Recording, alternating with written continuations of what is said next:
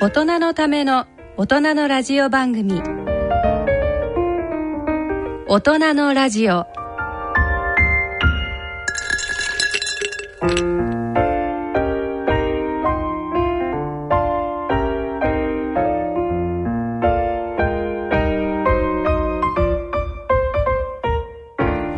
ご機嫌いかがでしょうか安倍賢人です。さて、2ヶ月ぶりのご無沙汰となります。えー、レビー小体型認知症の発見者、横浜一律大学医学部名誉教授の小坂健人先生、よろしくお願いしま小坂です。よろす。しくお願いします。ここ2ヶ月ほどね、えー、ブランクがありましたけど、そうです結構忙しいんですか、去年、何で去年の末にええ、アメリカでレビーショ大学認知症のえ全世界世界大会があって、えへえその時、その時に近くでまた認知症のええ国際会議があって、うわーでそれに出て帰ってきて、ええそれで11月に自分で開催しているレビーショ認知症研究会日本の会あー第10回になりますんでやりました。で、その後、なんか講演を頼まれたりして、うわー忙しくてすいませんい。やいや、いや、すいませんって謝られる。 でも、あれですよね。そうするとあれですか、アメリカ行った時は当然英語でやるんですかあそうですね向こうではやります、はい、結構頭使いますね。頭使いますね気も使いますでもそれがいいのかもわかんないですよね。まあね自分のためにはいいんでしょうけど私、あの、あれでしょ地味にコツコツやられてきて、やっぱり10回、10年目の節目とかそういうのってやっぱ大きいですよね。そうですね心の中でそれそれがあったもんですからねああ、そうですか。なるほど。なんか、あ羨ましい限りですね。いえいえいええ、えーということで、今回の大人のラジオを進めてまいります。はいよろしくお願いします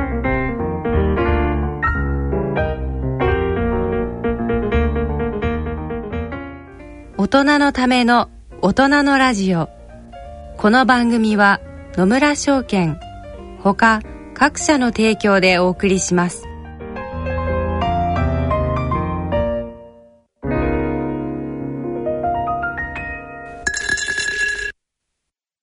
野村。第二の人生に必要なのはお金だけじゃないから。ゆったりとした旅を楽しみたい。健康はもちろん、若々しさもまだまだ保ちたい。住まいをもっと快適にしたり、相続のこととか、もしもの時のことも考えておきたい。セカンドライフのために知りたいことってたくさんありますよね。あなたのハッピーなセカンドライフのために野村証券の本支店ではさまざまなスペシャリストを講師にお招きして野村のハッピーライフセミナーを開催しています詳細はウェブで「野村のハッピーライフ」と検索してくださいなお当セミナーではセミナーでご紹介する商品などの勧誘を行う場合がありますそれの村に来てみよう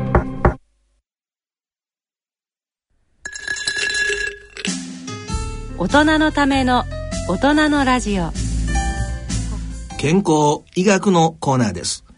今回はリスナーの方から寄せられた疑問、質問に小坂先生にお答えしていただきたいと思います。先生よろしくお願いします。はいよろしくお願いしますで、まずは一人目の方。神奈川県の30代男性、匿名希望の方からのメールです。アルツハイマー型認知症について、詳しく説明をお願いできないでしょうか私の祖父がアルツハイマー型認知症で、両親が介護に苦労している姿を子供の頃見ておりました。アルツハイマー型認知症には遺伝的な要素があるのでしょうかって言うんですけど、はいこれ、アルツハイマー型ってやっぱりどういう認知症になるんですかまあ認知症の中では一番多い、はあ、はあはあはあはあはあ一番多いんですえね。一番です一番一番がアルツハイマー型認知症はあはあ二番がえレビー症型認知症はあはあはあ三番が血管性認知血症管する。これ、パーセンテージすると、アルツハイマー型が約50%ぐらいですね、半分ね。そうですね大きいね。で、レビー小体はレビー小体型が20%。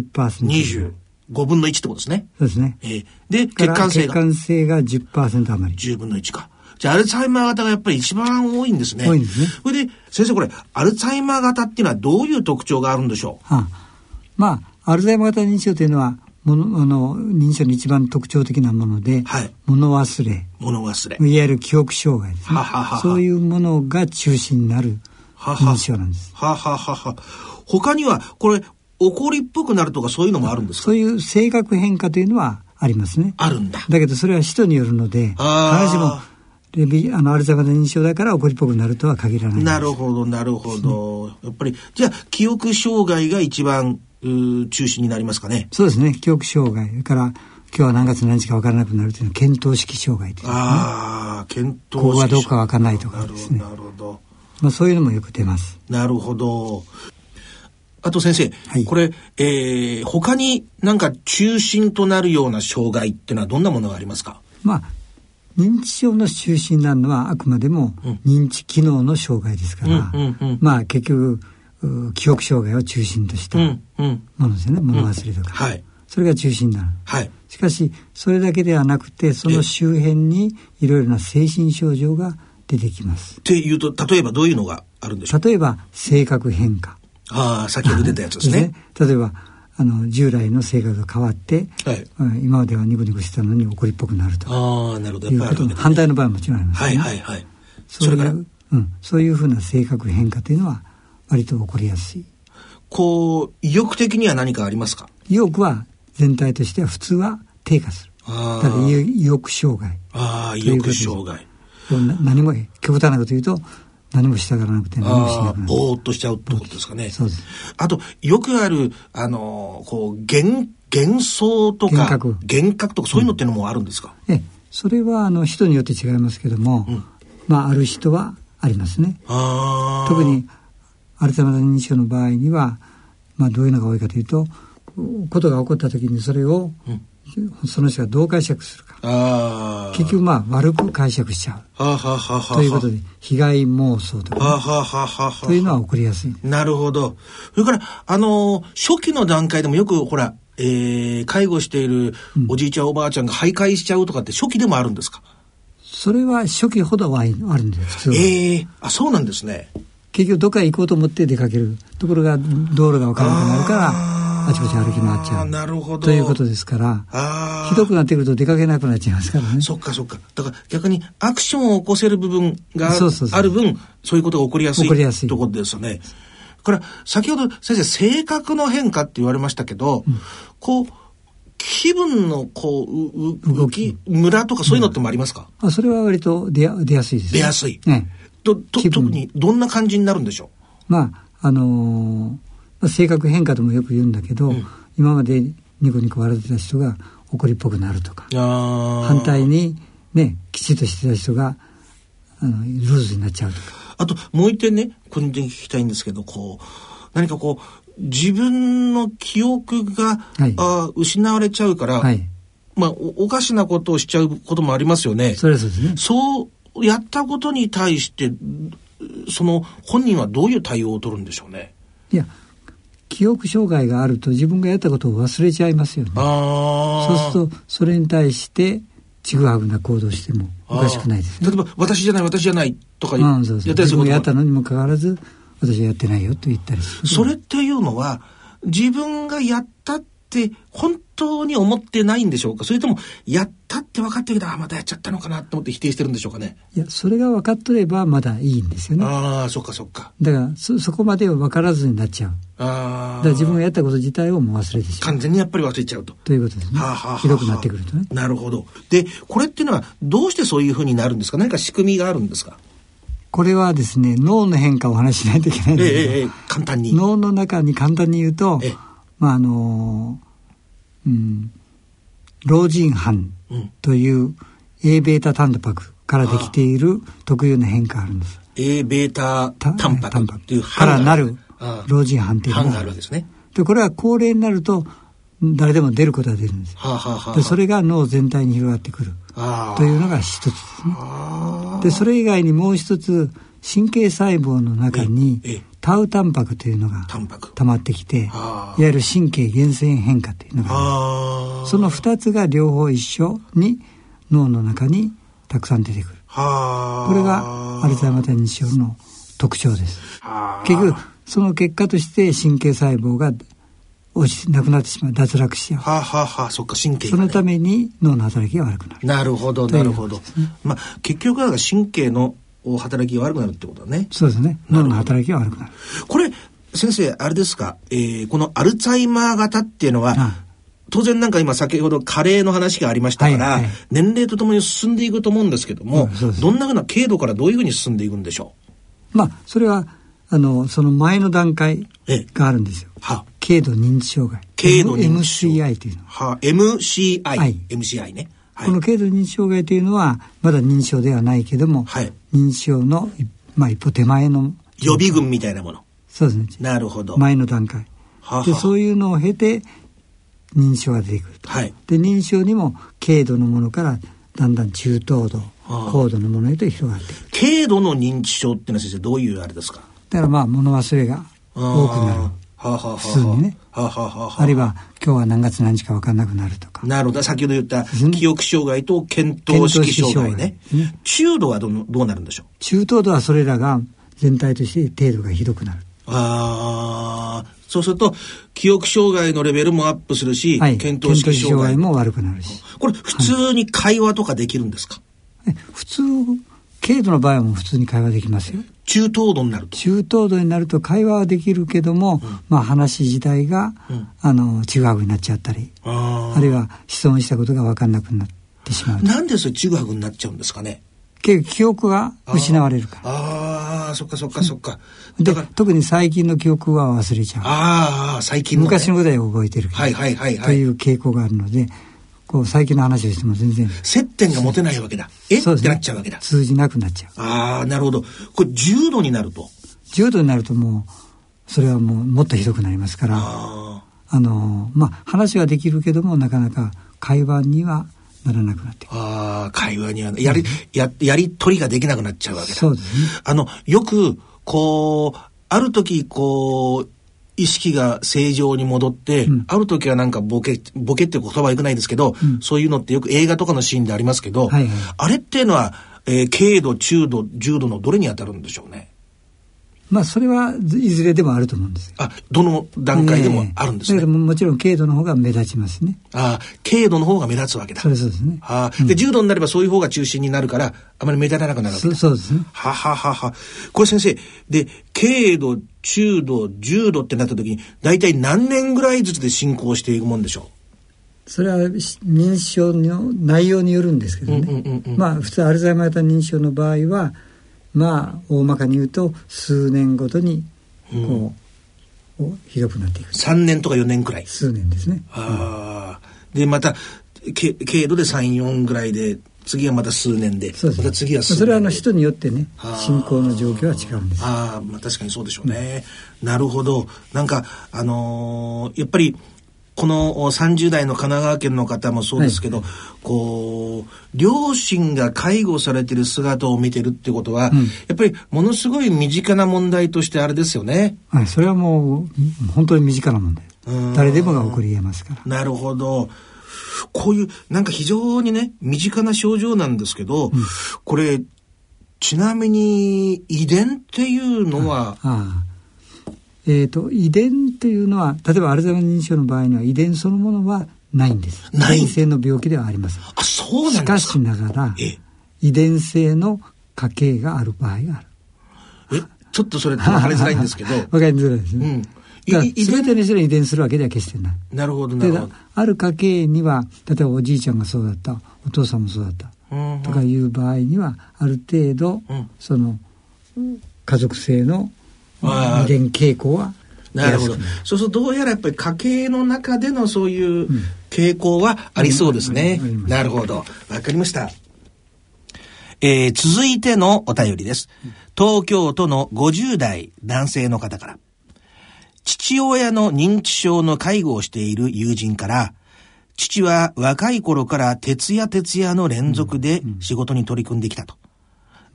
そのせいか、比較的若くして認知症になったと聞かされましたと。うん私は為替を中心とした金融取引をしている関係で、えーこの仕事に就いた20代の頃から睡眠時間が短く、徹夜徹夜の連続でいます。睡眠と認知症の関連というのはあるんでしょうか、その他、認知症となる何か危険な要因がありましたら教えてください。また、認知症を発症する前の兆候などがありましたら教えていただけませんかっていうんですけど、ちょっと一つ一つ片付けていきましょう。えー、認知症になる、なんか危険因子みたいなものって先生何があるんでしょう認知症の危険因子。えーこういうことしてるとなんか認知症になりやすいかもみたいな。まあ、それは、えっと今出てましたように、はいこう性格傾向というのは、ああ、性格、あね。る程度は関連します。はあはあはあはあですよね。どういう性格が先生ダメなんでだすか、から逆に言うと、真面目で、何何事もきちっとやられたり、気が済まないとか、あそういう人の方が、あ、なりやすい。うん、いい加減な人よりは。へえ、なんかちょっとだか、ら真面目な人が多いんですよ。ああ、なるほあれじゃないどでしょ。じゃあ私も気をつけないと。気をつけてくださいダメなんだな。先生、他には何か危険因子ってありますか性格と、真面目な人と。うん。まあ、それは、例えば、趣味がないとか、あー遊びがないとか、はあはあはあですはね。そういうようなことはあります。あ。あと、タバコなんかはどうですかタバコとはですね、直接はあんまり関係はないんだけど、あーまあでもしかしながら、タバコを吸う人の方が、あの、れ認知症になる傾向は高いとか、まあでも確かにそういうデータはあります。血流は悪くなりますもんね。まあそれはそうです。細くなるわけですからね。はいはいあと、まあ、年齢と遺伝のことは先ほどあれですけど、はいよく、あの、糖尿病の方とかいますよね。これはどうですかこれは糖尿病に限らず、生活習慣病とええ認知症との関係は割合とあるんです。ああ、それ結構大きいポイントですね。そそううですねすると、糖尿、高血圧とか、そうですね高脂血症とそういかうことだ。そういうのっていうのは、そういうのはある場合は、なるべく早くから治療しておいた方がいい。なるほどという。あと、あの、よく俺、え精神的な疾患で、例えば、うつ、うつ、うつ病とか、そういうのっていうのはどうですかうつ病というのは割合ときっかけになることが多いですね。へええ、そどのういうもことでのがすか原因。まあ、何かあって、うつ状態になっちゃって、それから認知機能が落ちてくる。あとあ。いう例えば、レビー小体認知症というのは、うつ病で発症する人が多いんです。はあ、うつがきっかけになっちゃうと。まあ、うつ病になる人というのは、大体真面目で几帳面な人。ですよいいね。加減な人はならない。ですよね。だからちょっと関連はやっぱありますよね。ある程度関係あるんです。はは。で、真面目で硬いあははって。いう人は、やっぱり認知症にはなる傾向はあります。なるほど。あと生活習慣病気をつけて。それはもちろん大事ですねあと、うつになっちゃうって。でも、やっぱりこれ結構大事ですよね。だから、う、うつになりやすい方っていうのはやっぱり気をつけた方がいいですよね。まあ、それはそうですねう。ん、うん、うん、うん。まあ、うつになりやすい人ってある程度の性格傾向がありますけどね、うんうんだけどやっぱりうつをきっかけとして認知症が発症するというのは少なくないんです、うんいやで、この方がね、先生ね、えー、特にこの睡眠のことをはいピックアップしてますけども、はいはいはいまあ、まだほら、研究っていうのはあんま進んでないっていうこともあるから、やっぱりでも睡眠時間が少ない方が、どうなんですかね。いや一般的にはもちろんね、うん睡眠時間が短い方がやっぱり頭の働きも悪くなりがちですようんうんうんうんねそれは当然だとなるほ思どうしなかるほしど。ながら睡眠っていうのは人によって違いますよねああ短い時間でも平気な人もいますはあ、はあはあはあはあ、だから一概には言えないそうですよねそこはちょっと難しいとでも確かにほら、毎回先生がね、その個人差があるっていうことを、あの、ことあるごとにね、あの強調しますけど、やっぱりそうですよね。だから、そうなんです短い睡眠だけでも十分な方もいるかもわかんないしいねますい。ますうんまあでも、プラスにはならないかもわかんないですよね。そうですねうーん。なるほど。だから、うん、まあ睡眠はちゃんと取る方がいいですよということは一般的に言えますよね。なるほどね。睡眠ね。うんで、あともう一点先生ね、もう再確認なんですけど、うん先ほど、あのー認知症の、なんて言ったらいいんですかね、初期症状って言ったらいいんですかね。はいはい MCI。 MCI。これ、おそらく私を含めてうんうん、非常に多くの人が物忘れ多くなったなとかあると思うんですけども、年を取れば特にね。ええ、うんちょっと、それ、そこから進んでしまったら怖いなっていうのが、うんきっと、あの、お番組を聞いてるリスナーの方のありますね一番気にしてるとこだと思うんですけども、どういうふうにしたら予防に役に立ちますか、まず、軽度認知障害、うん MCI、マイルドコグニティブインペアメント。はあはあはあというのは何かというと、まあ、ちょっと説明しておかないとはいはい。いけないですね。これは認知症ではないけども、うん結局、記憶の障害が起こりやすくなって、うん、記憶ね。だから物忘れが多くなるはい。だけど病的というほどではないので認知症というところまではいかないうん、うん、うん。。といううのが軽度認知障害はい、はい。だけど軽度認知障害というのはやっぱり認知症の元になりうるああ。ですねそういうのがあると次に認知症が起こってくるわけはあ、はあはあはあはあはあ、それがなくしに認知症が起こるということはまあ普通はあんまりないですね突然なるってことはないってことですよね。そうですねうん。記憶の障害というのがあってそれがだんだんひどくなってくるというのながるまあほど。一般的ですなるほど、なるほど。そうすると、予防するのには先生どうしたらいいんですかね。予防ええ。まあ予防にはいろいろな要因があると思うんですが、うん一つは例えば家族問題先ほどちょっと出てましたけどね、うんありますよね、うん。家族の中に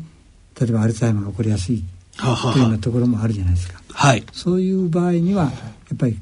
家族の中での問題もあり得るから、うん。遺伝でなくてもねうん、うん、うん。家計でね。そうそう家計、うんあるいはその家族の中の性格傾向とかね、うん。まあ、そういうようなことも関係性する格か。のでそうか。そういうそういうことは一応考えないといけません。なるほど、なるほど。自分のところ大丈夫かなって考えるときね、うんこういう傾向があるかどうか。だから先ほどの方でほら、えー、おじいちゃんがあ認知症だったっていう話がありましたけど、そうすると家計の中にはそういうう要素があるかもわかんないですね要素があり得るからうん。なるほど。あと先一応生、参考にはなりますね。生活面でどういうことをやったらいいんでしょうかね。特別変わったことじゃなくて普通にやっていることを普通にやっとればうあまりん。問題はないんでなるほどで。すよね。簡単に言えば運動とかは運動は非常に重要です。大事。は運動とか趣味とかね。趣味ね。趣味活動。趣味運動か。うん。だからえーまあ知的活動とかえーえーいろいろな経験をするとか、まあこれは非常に重要なもの。なるほど。あと、先ほど先生言われた、えー生活習慣病っていうのはああそれもり大まし事ですたから、やっぱりそうなったら早く治そういうことです療ねをするっていうことは大事ですよね習。慣病は非常に認知症に起こりやすい、うん。えーものでありますから。なるほどどうしてもそれに対しては早くから治療しておくことが必要なるほど。それと、まあ、その人によって、睡眠時間とか異なりますけど、そ,、すねの人なりに十分な睡眠をとるってことは大事ってことですまあそれはね。そうですねなるほど。これ先生、あともう一点なんですけど、この MCI っていう、まだ、これ認知症ではないですよね。これになって、次に認知症の軽度に発展しちゃうパーセンテージってどのくらいですか軽度認知症が MCI そこかそれがなければあ次のステップには行きませんからねあ、はあはあはあ。いきなり軽度認知症が起こるわけじゃないからとあの、しつこいようですけど、その、お MCI の段階から進行しない人もいるってことですよね。いますいますだからそのうちの一部の人が進行していっちゃうってことですよね。あだあから軽なる度認知障害の場合はそれを認認知症になることの可能性というのを考えて、うんそれに対する対応をすることは大ほ事どなるほど。そうした時に、まあ、先ほど言った十分な睡眠と、お生活習慣病とはい運動と、予防のためにですねあとコミュニケーションとか、そうですねきちっと取っ一つのて問、題あの、こう、なるべく気持ちが沈まないようにしていくみたいなそこういうこととですね。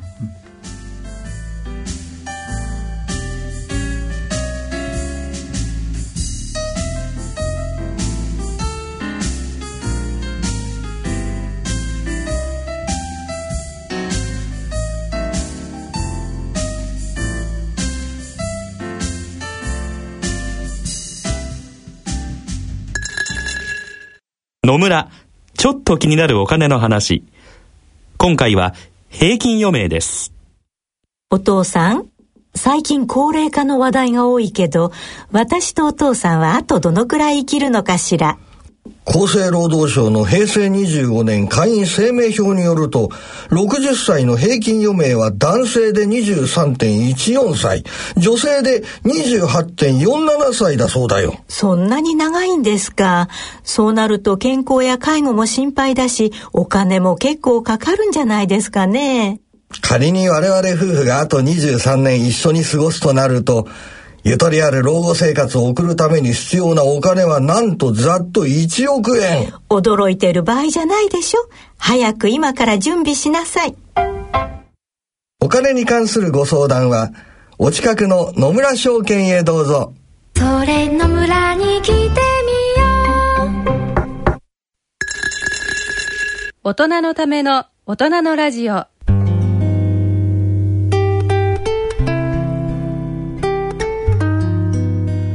今回の大人のラジオいかがでしたでしょうか先生、今回2ヶ月ぶりでしたが、はいどうでしたか、ラジオは。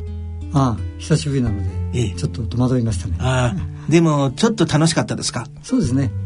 楽しくおかげさまでなんとなく、なんとなく強引ですけど、私に会うのは少しぐらい先生楽しみですかうんもちろんもちろんはいありがとうございます。はい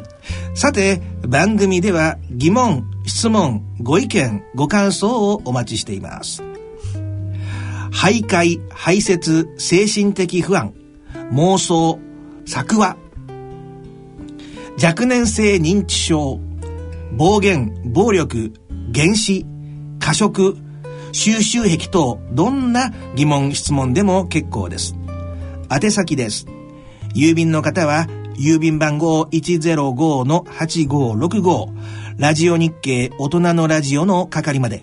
あるいは、ラジオ日経大人のラジオの番組ホームページからの投稿もお待ちしています。それでは、お時間となりました。ここまでのお相手は、私、安倍賢人でした。それでは、次回の放送まで。さよなら。